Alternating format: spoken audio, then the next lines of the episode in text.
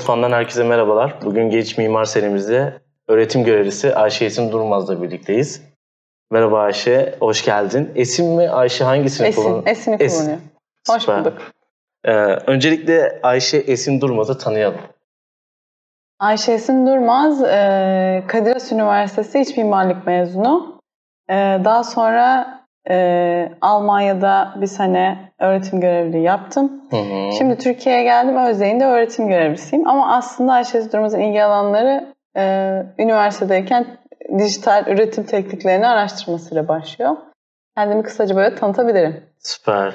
Mimarlık okumaya e, nasıl karar verdin? Mimarlık okumaya nasıl karar verdim? Ee, babam mimar benim. Hı hı. Lisedeyken işte e, hem ya mimar ya inşaat, annem de inşaat mühendisi ya mimar ya inşaat mühendisi olmak istiyordu. Zaten hep şantiyede hı. büyümüştüm. Babam çok e, şey bir insandır, pratik bir insandır. Evdeki her şeyi sürekli tamir eder. Evde e, ya keza zaten şantiyeye de giderdik hafta sonları sürekli. E, sonra lisedeyken ben e, mimarlık için uygun puan tutturamadım. Zaten hani özel okul bir opsiyon değildi. Devlet hı. okulu olması gerekiyordu. Sonra böyle eşit ağırlıktan falan böyle sistem değişti falan. Ee, ODTÜ felsefeyi kazandım ben. Ee, sonra babam dedi ki asla kesinlikle gidemezsin, okuyamazsın. Sonra biz de işte araştırma yaptık olur mu olmaz falan diye. Sonra okulu o sene dondurdum. Ee, puanım da kırılacağı için Hı hı. yetenek sınavlarına hazırlandım. Kadir Üniversitesi İç Mimarlık tam burslu kazanmıştım. hı. Öyle oldu. Mimarlığa öyle okumaya karar. Öyle okumaya Öncesinde karar bir felsefe var. Evet. Ama yani çok az gittim okula. Hiç Hmm. gitmedim de, de- diyebilirim yani. Bununla ilgili e, bir örnek verebilirim. Sanırım Enis Öncüoğlu da öyle bir Hmm. daha önce fizik okumuş sonrasında. Yanlış hatırlamıyorsam tabii. E, kendisi sonrasında mimarlığa geçiş yapmış. ODTÜ mimarlığa. Ha süper. Ya, ODTÜ benim hayalimdi ama olmadı ne yazık ki. Ee, ama Kadir Has'ta da hocalarımızın hepsi ODTÜ'lüydü. o yüzden ODTÜ şeyinden geliyorum Kampüste diyebilirim. yaşadım. İyi. E, mimarlık okuyorsun. Mimarlık yerine farklı bir yol izliyorsun. Hı hı. E, bu hem mimarlık öğrencilerine hem de mimarlık okumayan diğer öğrencilere ya farklı bir yolu nasıl tercih edebilirim? Böyle Hı. bir yükün altına nasıl girebilirim? Bu konuda neler söylemek istersin? Yani şöyle zaten e, mimarlık tabii çok enteresan bir eğitim. E, Hı hı. birinci sınıfta başladığınız zaman önce size görmeyi Hı öğretiyorlar. E, kavramayı öğretiyorlar. Objelere bakmayı öğretiyorlar. E, hocalarımız fotoğraf çekmeyi, eskiz yapmayı, sosyal yani gidip mekana gidip insanları incelemeyi bize gösterdikleri için birdenbire çok fazla ilgi alanın böyle beyninde patlamaya başlıyor. Çok fazla uyarılmaya başlıyorsun mimarlık Hı hı. okumaya başladığın zaman. Malzeme öğreniyorsun, insan davranışı öğreniyorsun, mekan öğreniyorsun, renk öğreniyorsun, ışık öğreniyorsun, ses öğreniyorsun. Ve bunların hepsi bir araya geldikten sonra zaten mimarlık okuyan herkesin e, tanıdığım benim herhalde pek çok ilgi alanı var. Hı hı. İl- Biraz algısı açıksa. Hı. Pek çok ilgi alanı oluşmaya başlıyor ve ben bu şeyi çok seviyorum. E, bu ortamda nefes almayı çok seviyorum. Üniversitede de çok mutlu oluyorum o yüzden. Her konuda konuşabilmeyi öğrencilerle mimarlık üzerinden. Öyle o şekilde. E, benim de maceram şöyle başladı. Bizim e, dediğim gibi babam mimar ve sürekli evde aletler var. E, ve ben sürekli alet kullanmak is- istiyorum. Bir şekilde onu kendi ya kendi kendime çizmenin dışında daha böyle maddesel şeyler yapmak istiyorum. Birinci, ikinci sınıftayken bir arkadaşımla Koçtaş'a gidip bir sürü ahşap malzemesi almıştık. Kendime çalışma masası yapmıştım. İşte Koçtaş'tan aldığım ahşaplarla. Sonra e- evde iki tane artık ahşap vardı. Babam sürekli bana bunlardan masa yap, masa yap falan diyordu. Baba ben bunlardan masa yapamam falan diyordum böyle. Hiç hoşuma gitmedi o ahşaplar. Sonra onu marangozcuya götürdüm. Marangozcu bana dedi ki bundan masa olmaz dedi bana. Ben de böyle bir hırsa geldim. Nasıl masa olmaz ya dedim. Aldım ahşapları evde kendi kendime köşe bentten onu, ondan masa yaptım. Böyle iki bacağı vardı. Onu böyle üçgen Hmm. yapıp üstüne tablayı koyunca böyle masa oldu. Biraz böyle üzerine yüklenince devriliyordu masa ama hı. dengesi yani huyunu bilirsen masa olarak kullanılabiliyordu. Onun üzerinde maket yapıyordum. Hı. Hep yani o benim işte çizebileceğim, boyayabileceğim bir masaya dönüşmüştü. Bir de kendime ondan sonra işte gidip ahşap aldım, şey yaptım. E, çalışma masası yaptım. Böyle yavaş yavaş başladım. O sırada dedim ki ben mobilya tasarımcısı mı olsam acaba? Hani böyle ilgim var falan diye. Sonra e, bizim okulda FabLab açıldı. Hı hı. E, Kadir Has Üniversitesi'nde ilk Türkiye'nin ilk FabLab bizim okul açıldı. Oraya böyle makineler geldi. Benim böyle inanılmaz ilgimi çekti. Orçun Hoca da Orçun Kepez bizim bölüm başkanımız. Hı hı. Bize proje konusu olarak FabLab tasarımını verdi. Tabii o benim çok fazla bu sefer FabLab konusunda araştırmaya başladım. Tabii ki proje yapmak için araştırman hmm. gerekiyor. Dünyadaki FabLab'lara baktım falan ve ben böyle o üretim makineleri olgusuna böyle birdenbire aşık olmaya başladım. Çok sevmeye başladım ve evet işte ben bunu yapmak istiyorum dedim. Sonra işte okul e, yaz tatiline girdi. Orada Erasmus stajına kabul almıştım. Bütün FabLab'lere sıradan mail attım. Ben işte makineleri kullanmayı öğrenmek istiyorum. Burada kimse makineleri kullanmayı bilmiyor. Gerçekten öyleydi. Hı hı. Ve ülkeme döndü. Ben artık bu makineleri kullanabilme özgürlüğüne sahip olmak istiyorum. Lütfen bana makineleri öğretir misiniz? Sonra işte İtalya'ya gittim. Makineleri kullanmayı öğrendim. Sonra da hep öyle devam etti. Böyle makerci olduk biz. Sonra ben Türkiye'ye geri döndüm. Bana sen makersın dediler. Zaten İtalya staj yaptığım yerin ismi V-Make'ti. Hmm. Hep böyle oradan birdenbire bir maker kültürüne e, kümesine girdim. Yakalandın orada. Evet yakalandım. Aynen öyle. Şantiye dışındaki mimarlık konusu. Ya şimdi öğretim görevlisi değil de genç mimarlar serisi olduğu için ben biraz daha samimi sormak istiyorum soruları da. Yani şantiye dışında mimarlık olur mu konusunda tartışmalar Hı. oluyor. Yani şantiye dışındaki mimarlık mimarlık mı diye. Yani sen bu konuda neler söylemek istersin? E, çünkü e, senin gibi düşünen öğrencilerin aklında bazı soru işaretleri var. Öğrenciye bunu önerirken ne kadar önerirsin ve neden? E, farklı bir yol izlemeli miyim? Makerci olmalı mıyım? Hı hı. E, bu konuda işte yani şimdi şantiye konusunu tabii biraz daha e, sözlük anlamına düşürmek lazım. Şantiye ne demek? Hı hı. Orada orası üretim yapılan bir yer. Evet. Orada malzemeleri görüyorsun. Bence hani mimarlık düşündüğün zaman en temelde malzemeden başlıyor hı hı. gerçekten de. Evet. Ee, sonra işin içine o malzemeyi sen hamur gibi yoğurarak bu sefer ışıkla birleşiyor o malzeme. Sonra sesle birleşiyor o malzeme. Sonra renkle ve dokuyla birleşiyor. Ee, bu yüzden şantiye eğer bir üretim alanıysa şantiyeyi yüzde yüz öneriyorum. Ama sen bu şantiyede betonarme şantiyesinde mi çalışmak istiyorsun? Yoksa gidip bir üretim atölyesi şantiyesinde mi çalışmak istiyorsun? Ya da kendi şantiyeni kendin mi kurmak istiyorsun? Hı hı. Ne yapmak istiyorsun? Tamamen ona bağlı. Bence kesinlikle e, mimarlık bir kere insanlar eğer, iş, eğer bizim mimarlık dediğimiz şey insanlara bir e, insan tarafından yapılmış bir alan sunmaksa ve bunu tasarlayıp buna bunu getirmekse ve bu insanlar bunun altına girecekse e, mutlaka e, bu işin nerede nasıl yapıldığını gidip gözlemlemek lazım. Ama sen bunu sen ne yapmak istiyorsun? Sonra onu gidip orada senden daha iyi bilen insanlarla oldukça vakit geçirmen gerekiyor. Ee, şeyi bir kere kabul etmen gerekiyor. Ben gençken onu biraz reddettim. Ee, evet bir yani sen senin istediğin şey farklı olabilir ya da sen senden daha büyük bir insan düşündüğü şey farklı olabilir ama onun tecrübesine güvenmek zorundasın. Çünkü ben e, benim başıma çok geldi o şey işte biri şunu şöyle yapacağım hayır o öyle yapılmaz falan deyip ben böyle arkamda internetten kendim araştırıp kendim yapmaya çalışıyordum falan ve sonra hep fail oluyordum. yani tecrübe o işi dokunmak, o işi bilen insanla birlikte ustaya gidip ustanın başına saatlerce durmak, bir sürü soru sormak. O ne yapıyorsa her detayını, yani gerçekten bazı şeyler çok küçük detaylarda gizli. Yani ustanın o bir şeyi sıvayı böyle garip bir şekilde vurması bile işi her bütün senaryoyu değiştirebilir yani. Bu konuda şöyle bir şey sormak istiyorum. Gençlik yılında kıyasla düşündüğünde ya Hı-hı. o zaman gerçekten o araştırmaları yapmasaydım şu an farklı yol izlemez, izleyemezdim diyebiliyor musun? Yok de, diyemiyorum. farklı yol evet doğru. Yani bana ne ben her zaman bana sunulan şeyi e, olduğu gibi kabul etmedim. Hiçbir zaman etmedim yani. Hep başka acaba bu da olabilir mi? Bu da olur galiba gibi bir hayat şeyim vardı. Hmm. Büyük ama, söz dinlenmeli ama kendi düşüncelerini de. ama şöyle etrafımda da öyle insanlar daha da gençler gerçekten artıyor yani. insanların gözü daha da açıldı. Dört sene önce mezun oldum ben. Hı hı. Şimdi öğrencilerle tabii konuşuyorum hep. Ne yapmak istiyorsun, ne yapıyorsun falan. Benim öğrencilik ortamımdan çok daha farklı bir ortam var. Ama ülkenin ekonomik durumunun da hı. buna çok etkisi olduğunu düşünüyorum. Çünkü ben İtalya'da staj yapıyorken hatırlıyorum. şey dediğimi çok iyi hatırlıyorum. E, işte orada ben 600 euro e, harç alıyordum okuldan. Hı hı. Kadir Üniversitesi'nden. Fona bağlı. E, oradaki Fab Lab'deki insanların beni kıskandığını hatırlıyorum. Çünkü orada iş yok. ya İtalya'da hala iş yok. O Evet. ayrı.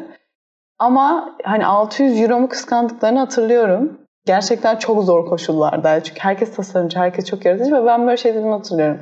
Saçmalamayın ya İstanbul'a gidince işim hazır, her şey çok ferah falan dediğimi hatırlıyorum. O zaman euro iki buçuktu. Şimdi öğrenciler panik olmuş durumda. Ne yapacağım ben burada diye. Biz o zaman çok daha rahattık ve ülkeye dair güzel planlarımız vardı 4 sene önce yani. Evet. Ne yazık ki bazı problemler işte öğrencilerin de gelecek planlarında farklı değişikliklere Evet. içiyor ki ben de bunların içerisindeyim. Mimarlık eğitiminde yeni soluk olarak farklı alanları, farklı tasarımları ne kadar doğru buluyorsun? Ve bu alanlar e, örnek vermek gerekirse ya bir mimar mezun oluyor, Hı hı. kendini müzisyen olarak devam etmek istiyor. Hı hı. Sadece tasarım yolundan değil, farklı alanlar. Sen bu alanı ne kadar doğru buluyorsun? Farklı alanları değerlendirmeyi. Ee, yani çok doğru buluyorum. Herkes e, ya biraz mimarlık şeyle alakalı. Ee, ben, benden ötesi, Hı hı. benimle alakalı bir şey. Hani bir sana bir şey veriliyor, sana çok fazla veri veriliyor. Ama onlarla ne, ne yapmak istediğin, ne yapacağın tamamen sana bağlı. Ee, şimdi ben farklı, üç farklı üniversitede ders verdiğim için Hı hı. geçen zamanda e, üniversitelerin e, anlayışları da farklı. Yani bunu kabul etmek lazım. Ders verdiğim bazı üniversiteler çok daha böyle e, piyasa yönelik. Bazıları tamamen öğrencinin ne istediğine bağlı şey e, farklı. Kimisi tamamen ekonomik şeyler, e, şeyler, e, güdüler oluyor. Öyle ortam oluşuyor üniversitelerde. Ee, biraz ya bence işin en en en önemli kısmı kesinlikle araştırma yapmak. Kendi araştırmanı kendi yapmak. Yani fikrin nereden geleceği hiç ama hiç belli olmaz. Gerçekten öyle. Ee, çok fazla kitap okumak gerekiyor ne yazık ki. Yani eğer kitap okumayı sevmiyorsun ama gerçekten okumak gerekiyor. Podcast dinleyebilirsiniz. Ben mesela biyomalzemelere çok meraklı olduğum için biyomalzeme podcast'i dinliyorum. Gerçekten bilim adamları böyle. Çünkü onu oku, onu okuduğum zaman İngilizcem çok yetmeyebiliyor ama dinlediğim zaman onlar tabii hani e, Hmm. makale gibi konuşmadıkları için daha günlük dilde konuştukları için benim onun atmosferine girmeme daha çok yardım ediyor.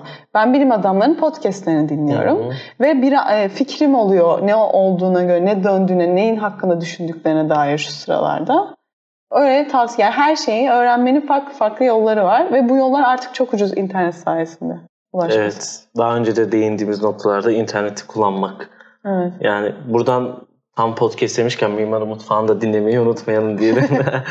Evet, unutmayın. Yaptığın projelerde e, çok önemli işte baskılar, inovatif tasarımlar, co-design ve, baz- e, ve benzeri tasarımları yaparken üniversiteleri dünya standartlarına göre ki az önce de söyledin İtalya'da, Almanya'da Hı hı. e, gerekli malzeme sağlama konusunda Hı hı. Türkiye'deki Neler, üniversitelerine neler yok. Evet, para yok. Yani çok net cevabı. Paramız yok ne yazık ki. Hı. Çok üzülüyorum ama paramız yok. Ee, bazen para var, adam yok. Ee, şöyle oluyor. e, bu Fab Lab üzerinde konuşuyorum. Hı. Kadir Has Üniversitesi'ne makineler alındı. Makineleri kullanma yetisine sahip kimse olmadığı için e, makineler feshedilmek zorunda kaldı. E, ve şu, kullanılmıyor şu anda. Hmm. Ee, ama bu Kadir Has'ın suçu da değil, üniversitenin suçu değil. Çünkü Hı. orada o, öyle bir dinamik ve öyle bir yönetim şekli var ki özellikle Fab Lab'lerde. Birincisi ve en önemlisi teknike, tekniker olması gerekiyor. Hı hı.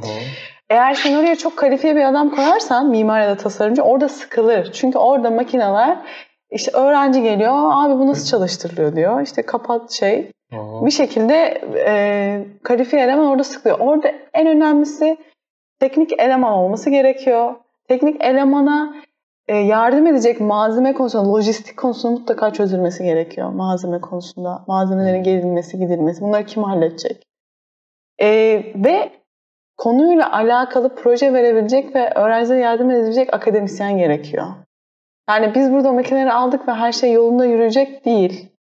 E, keza İzmir'de bir FabLab varmış sanırım Hı. devlet tarafı, devlet desteğiyle açılan. Yine o asla çalışmamış ve makineler çok iyiymiş. Çok üzülüyorum.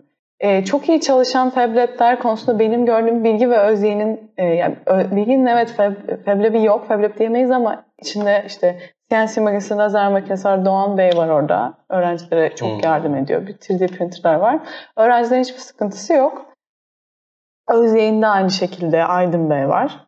O da tekniker ve bütün makinelere şeye hakim. Ha, burada ne oluyor? Evet bu iki üniversitenin e, parası var, teknikeri var, sistemi sağlam. Eksik olan şey ne? Burada eksik olan şey de bu sefer araştırma oluyor. E, bazı malzemeler Türkiye'de erişilmesi çok kolayken e, bazı malzemelerin Türkiye'de erişilmesi çok zor oluyor. E, ve bunu getirmek için çünkü e, yeni teknolojiler üretmiyoruz. Yeni teknolojiler genelde Almanya'da ve Hollanda'da üretiliyor. Mimarlık Hı. bazında söylüyorum, malzeme bazında söylüyorum bunu. İtalya'da da Hı hı. e, craft'a yakın yeni teknolojik malzeme üretiliyor.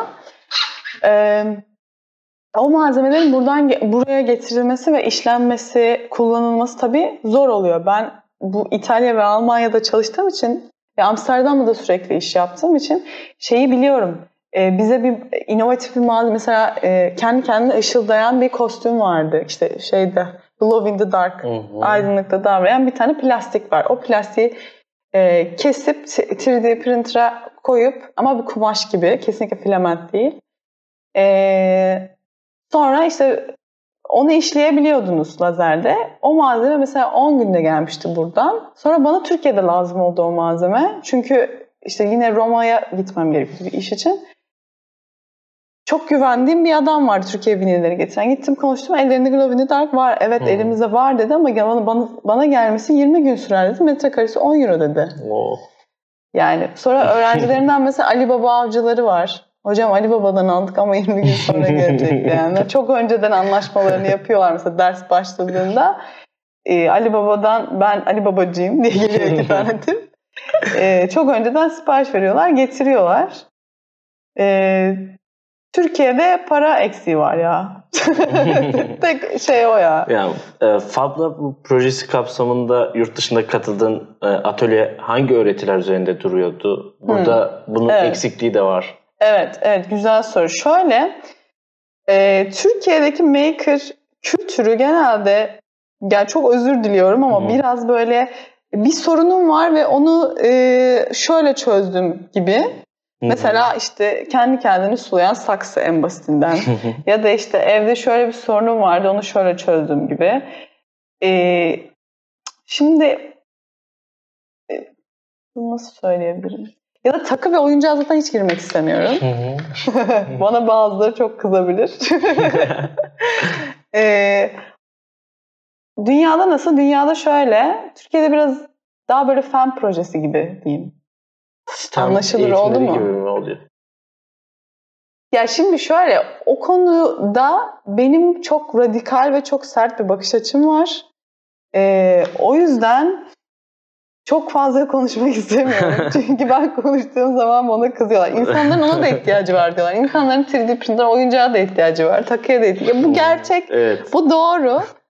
Ee, ve günlük hayatta işte benim babamın Hı. e, atıyorum kol saatini koyması için bir standa ihtiyacı var. İşte gidip almasın. Evde ben sana basayım baba şeyi. Evet bu e, günlük insanların kullandığı bir 3D printer kullanma metodu.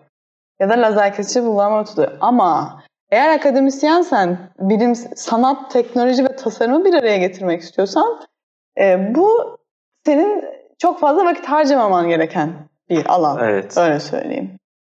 Şimdi benim ilgi alanlarım, yurt dışındaki ilgi alanlar ne? Öncelikle iklim değişikliği. En önemlisi. Ee, pek çok insan iklim değişikliği hakkında düşünüyor. İklim değişikliğine bağlı olarak şu an Mars biliyorsunuz. Konumuz Hı hı. Mars. Ee, Mars'a gidiyoruz ve ülkemiz ölmek üzere. Ee, en fazla araştırma şu an bu konuda yapılıyor. Bütün dünyada tasarım, sanat ve teknoloji e, eğlence dünyasının dışında bu iklim değişikliğine odaklanmış konumda. İklim değişikliğinin yanı sıra e, emergent futures dediğimiz e, acil gelecek senaryoları konusunda çalışıyor üniversiteler. Herhangi bir felaket olduğunda biz ne yapacağız? İşte ülkemiz şehir sular altında kaldığında biz ne yapmalıyız ya da bunu nasıl engelleyebiliriz? Kuraklıkla savaşırken ne yap su sorununu nasıl çözeceğiz? Bunlar geliyor, gelecek. Bu bizim sorunumuz ve üniversitelerin derdi tasası gerçekten bu olmalı. Evet. Ee, onun dışında, bunun dışında tabii uzaya e, Donald Trump e, iklim değişikliği konusunda bu sene e, Donald Trump iklim değişikliğini reddettiği için fonu iklim değişikliğinden alıp çekip Mars araştırmalarına yatırdı. Evet. E, Amerika gibi büyük bir gücün iklim değişikliğinden bu konuyu çekip Mars'a yatırması çok kritik ve önemli. Herkesin dikkat etmesi gereken bir konu bence. Hı hı. Ee, yani şunu demek istiyor. Türkiye, dünya öldü. Biz gidiyoruz eyvallah.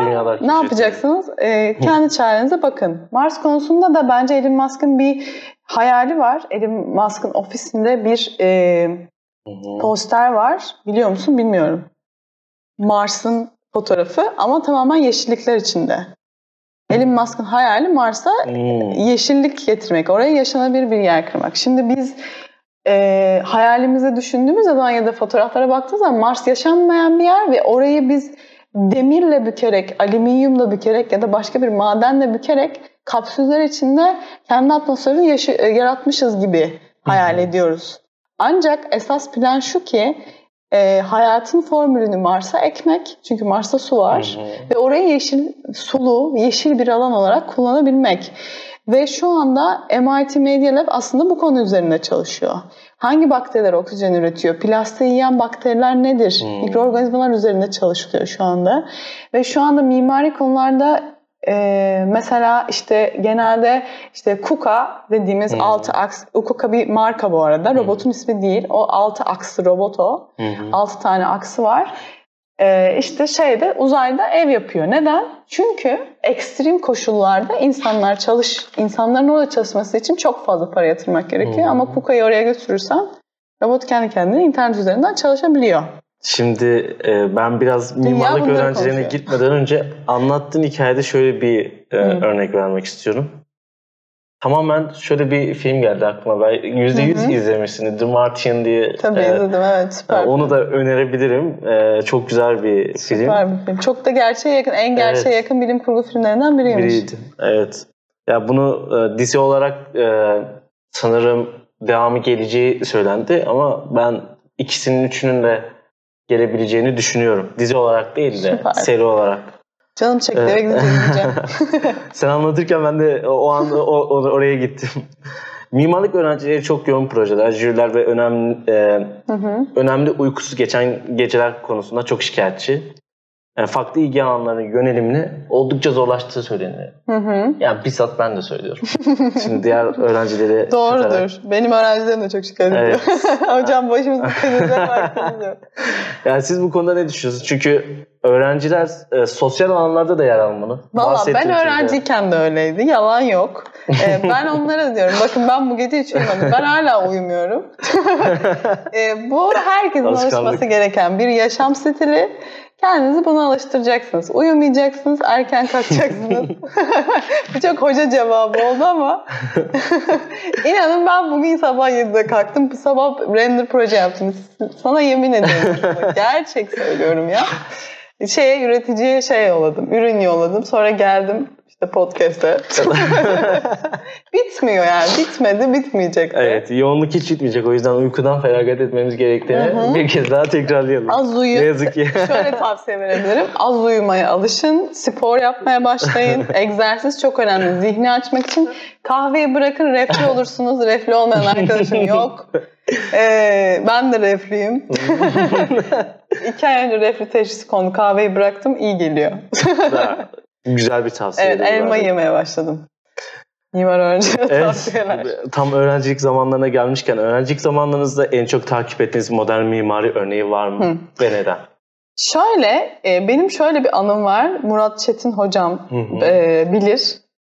E, şimdi ben üniversite 2. sınıftayken mimarla inanmamaya başladım. Çünkü bize öyle bir felsefe vermeye başladılar ki mimarların hepsi çok gereksiz. Yani insanlar zaten hani sanat tarihine bakıyorsun, mimarlık tarihine bakıyorsun. Her şey zaten mükemmel. Çatalhöyük çok iyi, Göbektepe inanılmaz.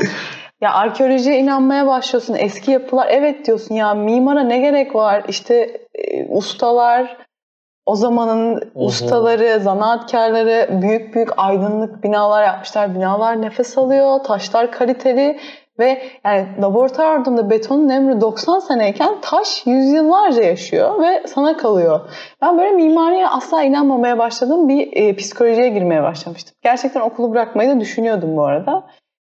Hmm, sonra işte Kendimi görüyorum.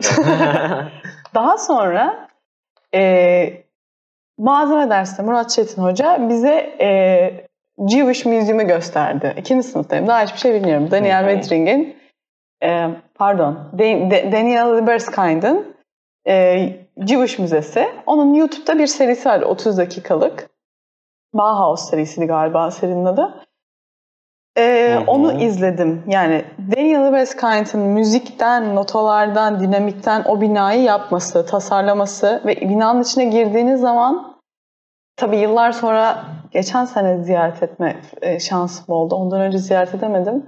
Gerçekten büyük yani çok yani seni 1940'da e, bir mülteci kampına götürebiliyor bir müze binası. Betonarme bir müze binası. İşte bunun adı mimarlık.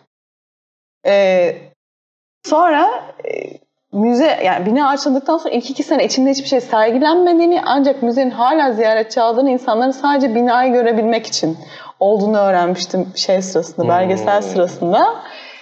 Ve sonra dedim ki tamam ben de böyle bir mimar olacağım. İnsanlara bir şeyler hissettireceğim diye başladım. Evet mimarlık diye bir şey varmış dedim. Sonra Erasmus'a gittim. Böyle bunu pek çok e, mimar söylüyor zaten. Yani eğer yurt dışına gittiyseniz mutlaka bir listeniz olması lazım. Görülmesi gereken eserler. E, ben eski eserleri çok sevmiyordum öğrencilik zamanında. Artık sevmeye başladım. Eskiden küçükken hiç sevmezdim ya. Böyle kiliseler falan inanılmaz sıkıcı gelirdi bana. Motifler falan. Modern bina avcısıydım ben böyle. Listem işte var. İspanya'ya gittim. İspanya'da Bilbao Guggenheim Müzesi. Ee, şey Porto'da Alvaro Siza, Alvaro Siza'nın eserleri şeyde e, Porto'da ve Lizbon'da önemlisi Porto. Yani Alvaro Siza'ya ya Alvaro Siza'ya hep çok hayrandım. Yani Porto'ya gitmeden önce de hayrandım. Sırf Alvaro Siza'yı görmek için Porto'ya gittim. Binanın, yani binalarını gördükten sonra zaten aşık oldum gerçekten. Yani gerçekten internetten gör, gördüğünüz ve çok merak ettiğiniz bir şey gidip kendi gözünüzle gördüğünüz zaman çok çok böyle 10 kat çok etkileniyorsunuz. Ve çok böyle inanılmaz mutlu oluyorsunuz. Derste çalıştığımız projelerin Yalnız- arasında falan bakarken Ha evet bir değil mi? Evet. evet Aynen öyle. Yalnız özellikle yalnız seyahat ediyorsanız bence zaten mimarlar eğer böyle bir seyahate çıkıyorsa yalnız seyahat etmeli ya da bir mimarla zi- zi- ziyaret etmeli yerlere yoksa çok sıkılıyor yani yanındaki insana böyle eziyet ettiriyorsun. Evet. Bir duvara 15 saniye niye bakıyorsun falan diye sana kızıyorlar. Bizim fakülte eski dekanımızda öyle öneriyordu. Bir mimari esere bakarken saatlerce boş bir duvara bakmanızdan dolayı eleştiri görebilirsiniz ama onun anlamını siz bileceksiniz diye. Güzel bir örnek oldu. O ana götürdü beni de. Ha, bir de Carlo Scarpa'yı çok seviyorum. Hı hı. Onda da e, Venedik mimarıdır Carlo Scarpa ama Venedik'in o eski şeyi değil. E, Venedikli bir mimar hı. o bölgede. Orada da özellikle Carlo Scarpa'yı mutlaka tavsiye ederim. O da yani benim Alvarez'de daha çok mekan kurgusu üzerinde ustayken Carlo Scarpa malzeme Hı hı. konusunda uzman bir mimardır. Yani uzman demeyeyim de ne derler? Meraklı. Yani zaten yani pek çok tabii isim sayılabilir. Öğrencilik zamanında Louis Kahn'ı çok sevmiştim. Hı hı. Onu çok severdim Louis Kahn'ı. Hatta Louis Kahn iç- için iki tane proje yapmıştım. Ee, işte yazılar yazmıştım.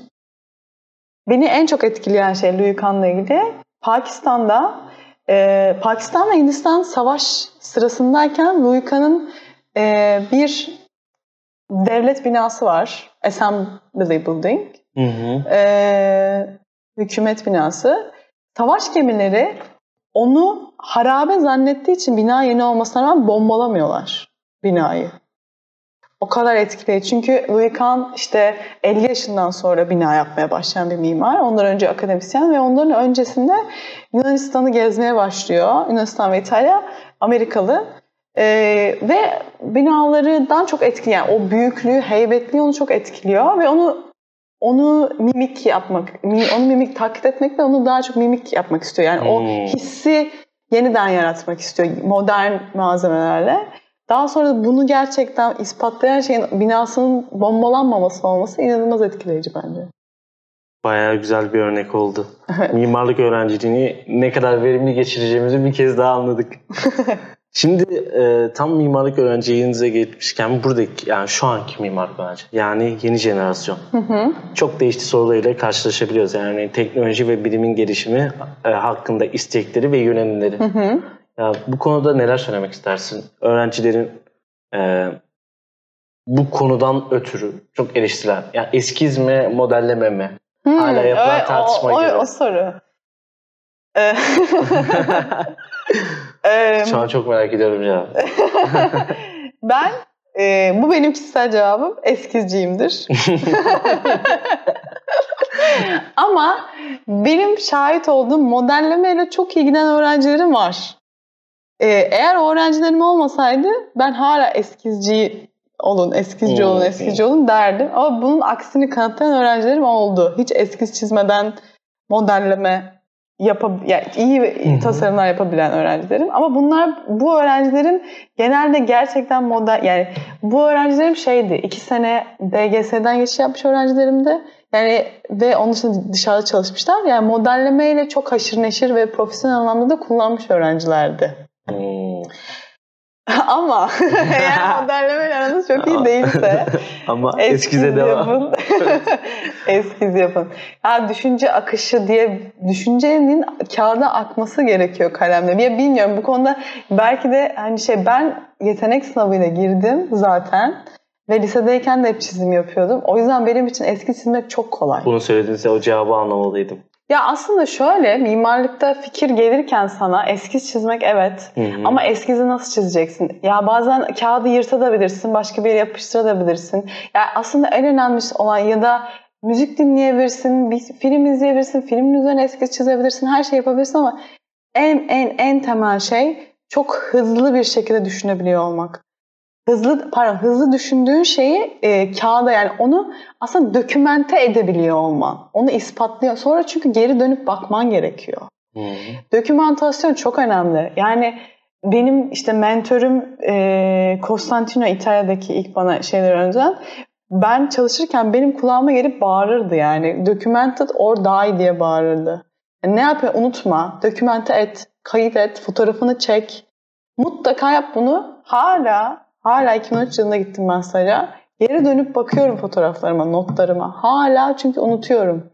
O çok önemli. Arşivlemek çok önemli. Gerçekten çok önemli. Ama senin için önemliyse arşivle. Her şeyde öyle hmm. şey arşivleme yani. Eskiz konusunda telefon kalemiyle de eskiz olabilir mi? Onu da arşivleyebiliyorsan olur. Çünkü o konuda da son zamanlarda. Evet telefon kalemi evet. eski zamanlar var ben evet, de gördüm. Çok güzel şeyler çıkıyor. Öyle mi? Arşivliyorsanız olur. Geri dönüp bakabiliyorsanız, ya, görebiliyorsanız. Arşivleme evet. konusunda da ben e, tam buraya değinmişken şöyle bir soru geldi aklıma. Daha önce e, mimarlık öğrencilerine bu belirtilmiyor, söylenmiyor derslerde ama her gittikleri yerlerde fotoğraf çekmeleri sonrasında bunları belirli bir arşiv oluşturmaları, saklamaları, ilerleyen zamanlarda tekrar bakmaları yani çok önemli bir konu. Çünkü bu daha önce bize hiç söylenmeyen bir şey. Ya bundan önce örneğin çek, gittiğim yerleri... Liseden mi bahsediyorsun? Üniversitede? Üniversitede. Birinci hmm. sınıfta e, ö, hocalarımızın e, bir önerisi olarak ben görmedim. Hmm. Yani kendim söyleyebilirim. Ama gerçekten çok önemli. Aslında doğru söylüyorsun. Ben de kimseye arşivleyin demiyorum.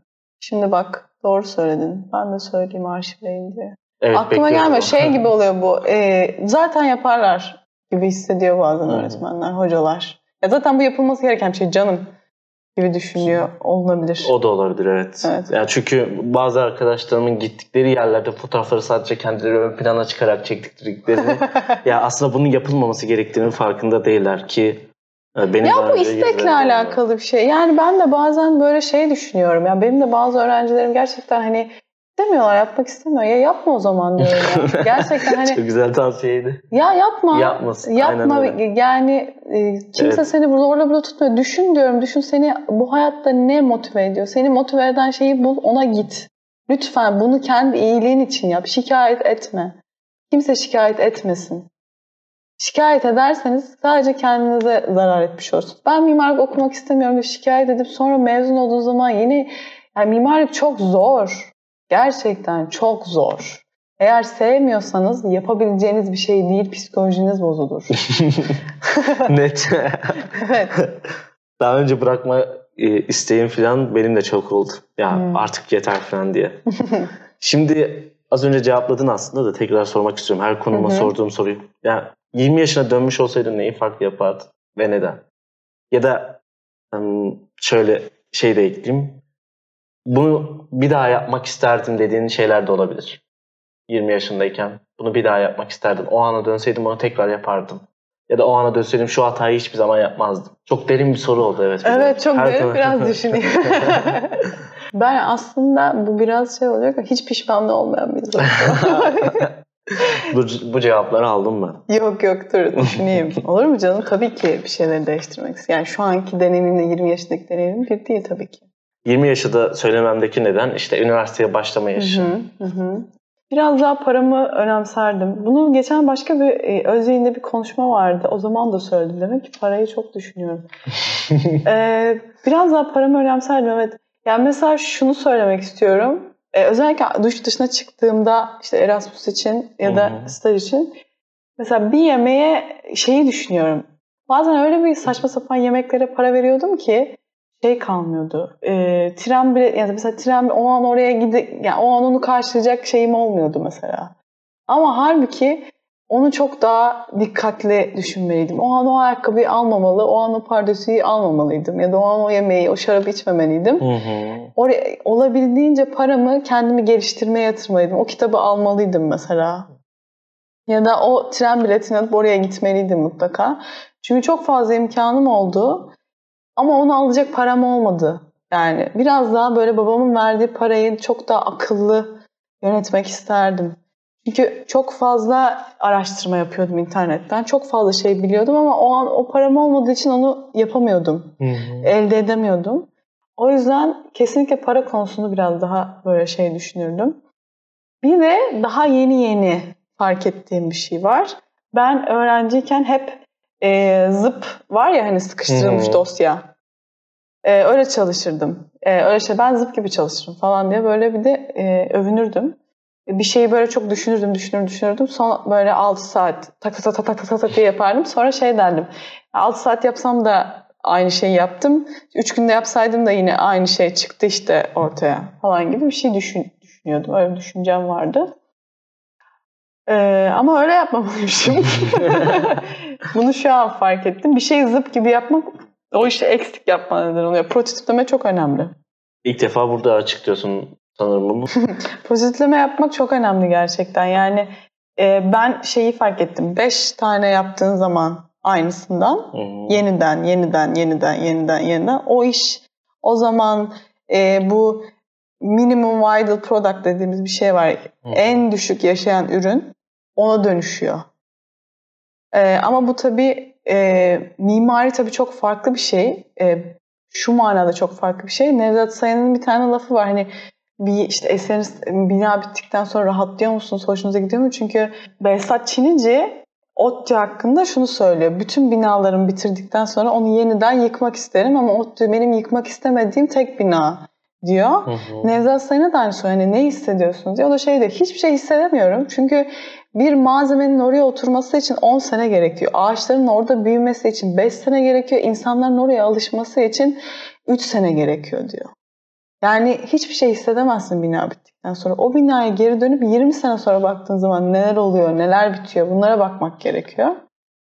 Ee, o yüzden 20 sene ama senin esas sorun 20 yaşında olsaydı neyi farklı yapardım dediğin soru ee, çok daha fazla pozitleme yapardım ve paramı çok daha akıllı harcardım kesinlikle. Paramı kendi geliştirmeye yatırırdım demiştim. Ha, evet ama neye çok pişman güzel. değilim mesela onu o söyleyebilirim. Evet.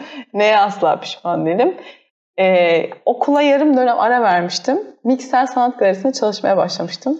Ondan asla asla pişman değilim. Yine olsa yine yaparım. Okulum yarım dönem uzadı. Hiç önemli değil.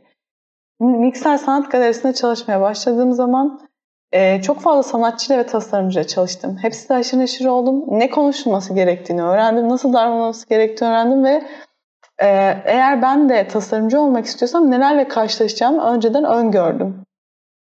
O yüzden yarım dönem okulu dondurmuştum. Ama burslu olduğum için şeyin rahatlığı var. Yani para vermeyeceğim. Hmm. Ben bunun rahatlığı vardı. Sonra okula çok daha taze bir şekilde dönüş yapmıştım. O aradan sonra. Çünkü evet mimarlık okumak çok zor.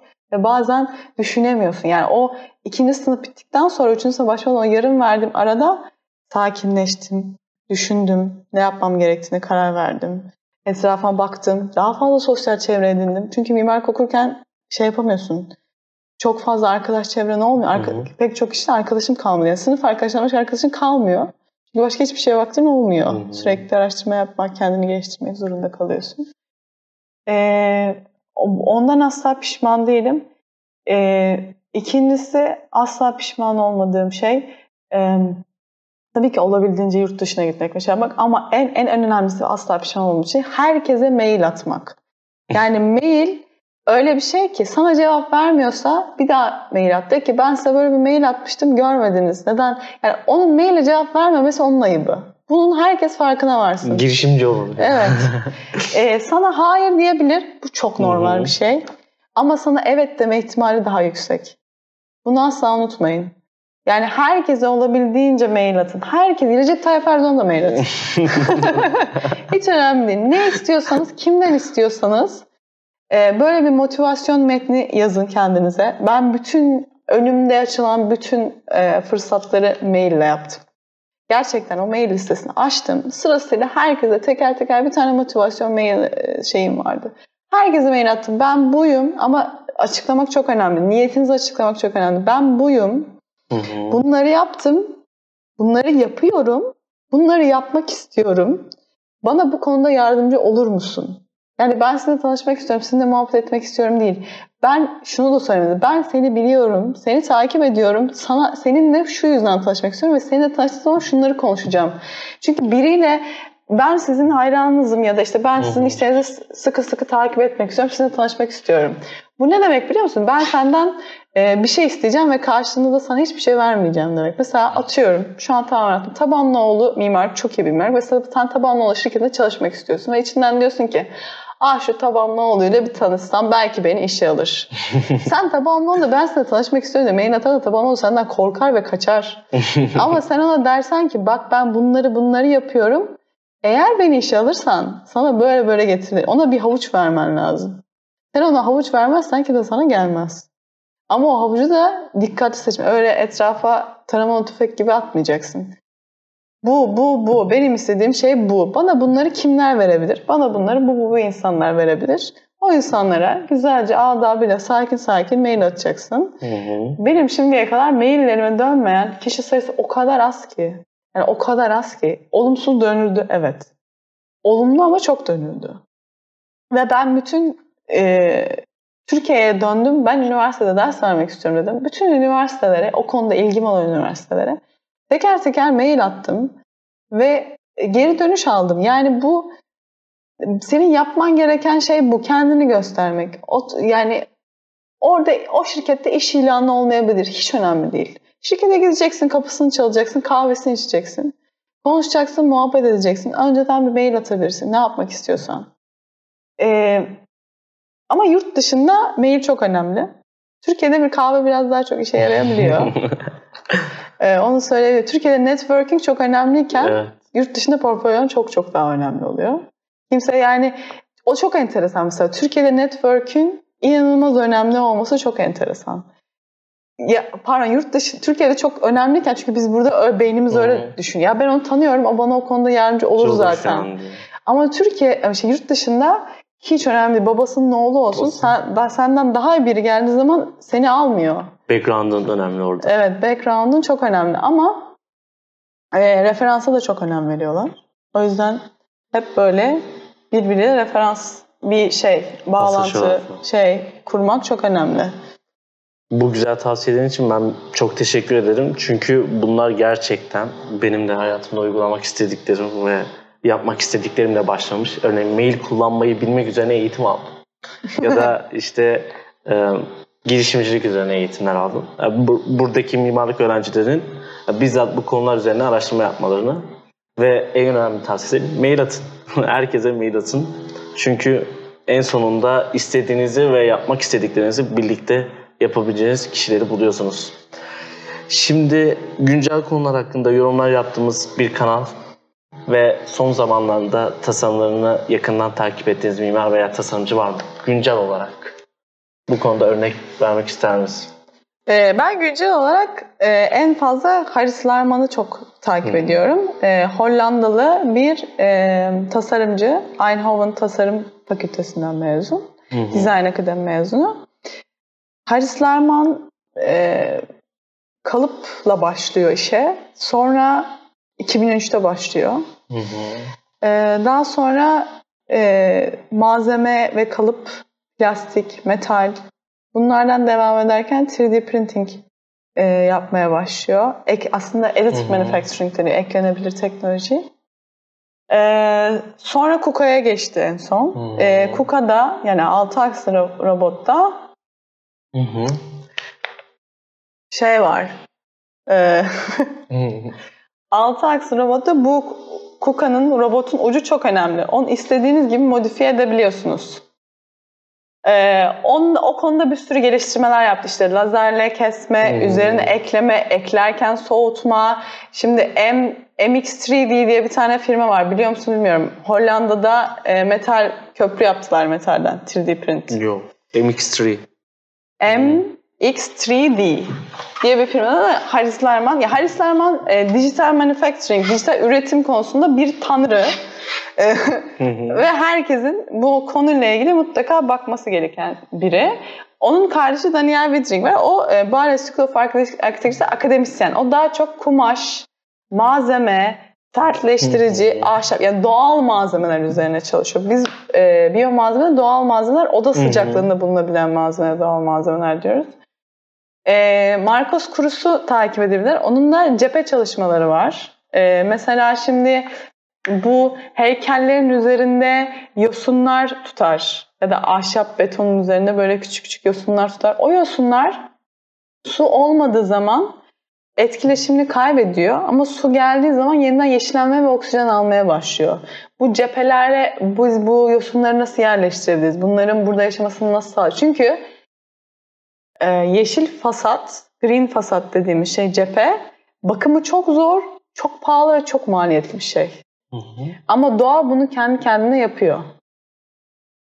Bu tavsiyelerin dışında şöyle bir soruya değinim. Belki devam etmek istersin. Onunla birlikte Hı hı. devam etmen de çok güzel olur. Mimarlık öğrencilerine e, tavsiye edebileceğin 3 kitap, 3 film önerisi evet, birlikte. Ee, şimdi filmlerden Blade Runner'ı izlediğim zaman ben çok etkilenmiştim. Ee, özellikle mekanlar, mekanın ışıkla birlikte oluşturduğu e, senaryo benim için çok önemliydi. Onun dışında Ex Machine e, filminde, Ex Machine filmi de çok güzel bir film. Ex Machine filminde oradaki bilim adamının yaşadığı eve çok dikkat etsinler. Bir dağın ortasında yaşıyor, doğal bir ev ve böyle e, girişte dağ gelen dağı camla kesmişler. Yani cam dağın e, şeyini, yüzeyini, curve'ü takip ediyor. Hmm. Evin içinde dağ var, taş var. Sonra ben İspanya'da Erasmus'a gittiğimde öyle bir proje yapmıştım. Yani böyle bir kanyon vardı. O kanyonu camla bölen ve o ışık çünkü ışık içeri süzülüyor. Kayaya çarpıyor öyle geliyor evin içine. X Machine'ı kesin izleyin. Ve ben şimdiden Ee, öyle bir proje yapmıştım. Onun dışında Peeping Tom var. O da gözetleyen, sürekli herkesi gözetleyen, kadınları gözetleyen bir adam. Adam sapık aslında. Ama ikinci sınıfta Peeping Tom diye bir proje yapmıştım. Aslında gözetlemek ne demek? Bir insanı o seni görmeden nasıl görürsün? Bu tamamen mimarlıkla alakalı bir şey. Evet. Ee, mesela kör noktalar yapmıştım. Bel hizasında açıklıklar. Sadece hı. başka bir yerden eğilip baktığın zaman karşıya görebildiğin şeyler. Hı. Işık oyunları. Yani görmek, görülmek. Sen birini görürken o seni, o senin, onun seni görmemesini nasıl sağlarsın? Peeping Tom filmini izlerken çok etkilenmiştim ondan. Yani Hı. mekanı nasıl yine yoğurursun, nasıl şekillendirirsin? Ee, kitap konusunda Adolf Loos'un mimarlık üzerine kitabını Herkese. Herkes okumalı. mimar olmayanlar da okumalı kesin. Yok mimar olmayanlar çok sıkılır kesin okumasınlar. Ama mimarlık okuyan herkesin Mimarlık Hüseyin Olafsöz'ün kitabını Hmm. mutlaka okumalı. Ee, şey dekorasyon suçtur. Dekorasyon Süs suçtur. suçtur, dekorasyon suçtur gibi bir çok çok ünlü bir lafı var Adolf Loos'un. Ee, bir de benim çok sevdiğim Adolf Loos'un şöyle bir e, kitapla ilgili anısı var. Beni çok etkileyen. Adolf Loos mimar ama eski zamanlar 1800'lerde mimarlık şöyle yapıyor. Ç- e, Çatal bıçağına kadar her şey tasarlanıyor, sana teslim ediliyor. hı. Terlik, bilmem ne her şey dahil. Ee, bir tasarladığı bir müşterisi var. Müşterisine doğum gününde ev hediyesi geliyor. Hı hı. Ve Adolf Loos sinir krizi geçiriyor. Ve ona bir mektup yazıyor. Sana ihtiyacın olan şeyi ben tasarladım zaten. Gelen hediyelere neden mutlu oldun? Şimdi burada düşünülmesi gereken çok çok derin bir konu var. Mimar senin adına her şeyi düşünmeli mi? Yoksa o ev nedir? Senin mimar, senin görevin ne o evin içinde? Bunu bir sorgulamak gerekiyor. Adolf Loos'a göre onun görevi ona mükemmel hayatı sunmak. Ama adam onu istemiyor. Adam evinde saçma sapan bir şey istiyor. Çünkü Hmm. o adamın çocukluğuyla senin çocukluğun bir değil. Değil. O adamın sevdiği tatla sen aynısı değilsin. Bir tane daha kitap vereceğim. Kafka'nın Şato ve Davası'nı herkes okumalı. Ee, Şato ve daha aslında evet, herkes çünkü sürrealist bir kitap. Sen Hı hı. okudun mu? Bayağı uzun süre oldu. Bir kitabını okudum zaten. Başka ben en çok şey okuyorum. Ee, Alman yazarlardan Hermann Hesse'yi okuyorum. Hmm. Evet. Daha böyle şey. Ee, sevdim. E, Ruh, ruhani. Evet. Hermann Hesse Siddhartha'sını okumuştum ben sadece. Siddhartha'dan sonra bir başladım bırakamadım. Aa, Tüm süper. seriyi okudum. Aa, Tüm yazdıklarını okudum. Makalelerini okudum. Aa. Sonrasında hikayesini araştırdım. Beni okumaya tek iten yazardır Aa yani. çok enteresan. Kafka'yı okumak zor biraz. Evet. Ama mekan çok fazla mekan yani sürrealistik mekanlar var işte. Ee, bir kapıdan giriyorsun bahçe var. O kapı o bahçe yapıyorsun orada uçurum var gibi böyle acayip sürrealistik şeyler. Ve e, acayip şeyler. Gogol'un Ölü Canlarını tavsiye ediyorum. Orada da e, Gogol'un Ölü Canları'ndaki kahraman köy köy dolaşıyor.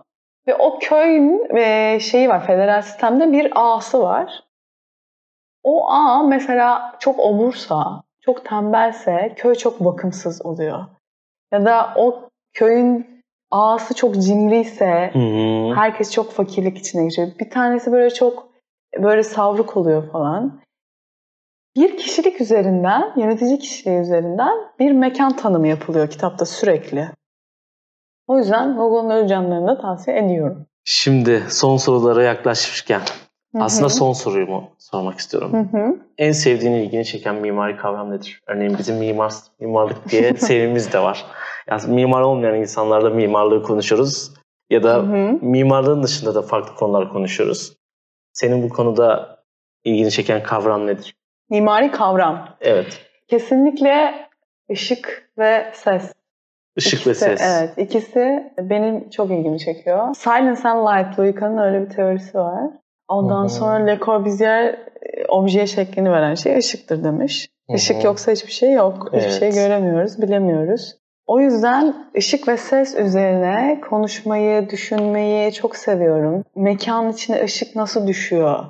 Veya doğadaki ışık. Yani o birbirine çarpan, reflekte eden o bir ormana gittiğiniz zaman kendinizi çok mutlu hissediyorsunuz. Çünkü orada yine ağaçlar tarafından çevrilisiniz Hı hı. ama içeri temiz oksijen giriyor. Işık aralardan süzülüyor, sizi çok fazla rahatsız etmiyor. Hı. Veya bir göl, ona göle olan yansıma. Ya bu şu sıralar beni doğanın kendisinin mimarisi daha çok ilgimi çekmeye başladı. Ufka bakmak, ufuk değiştiğinde gördüğüm şeyler. Ee, en son Bozcaada'ya gittiğimde çok etkilenmiştim. Çünkü Bozcaada'nın çok bozkır bir şeyi Hmm, var. evet. Ee, bitki örtüsü var. Ve kayalık e, evler çok küçük zaten. Böyle o yüzden böyle dağlarda yürüyebiliyorsunuz. Orman olduğu zaman bir şey göremiyorsunuz. Ama bozkırda yürüdüğünüz zaman tamamen e, ya, yüzü görüyorsunuz. Hı. Coğrafi tekstürü görüyorsunuz ve bütün o yabani bitkilerin hepsi farklı farklı birbirine çarpıyor. Mor görüyorsunuz, yeşil görüyorsunuz, lacivert görüyorsunuz, turuncu görüyorsunuz.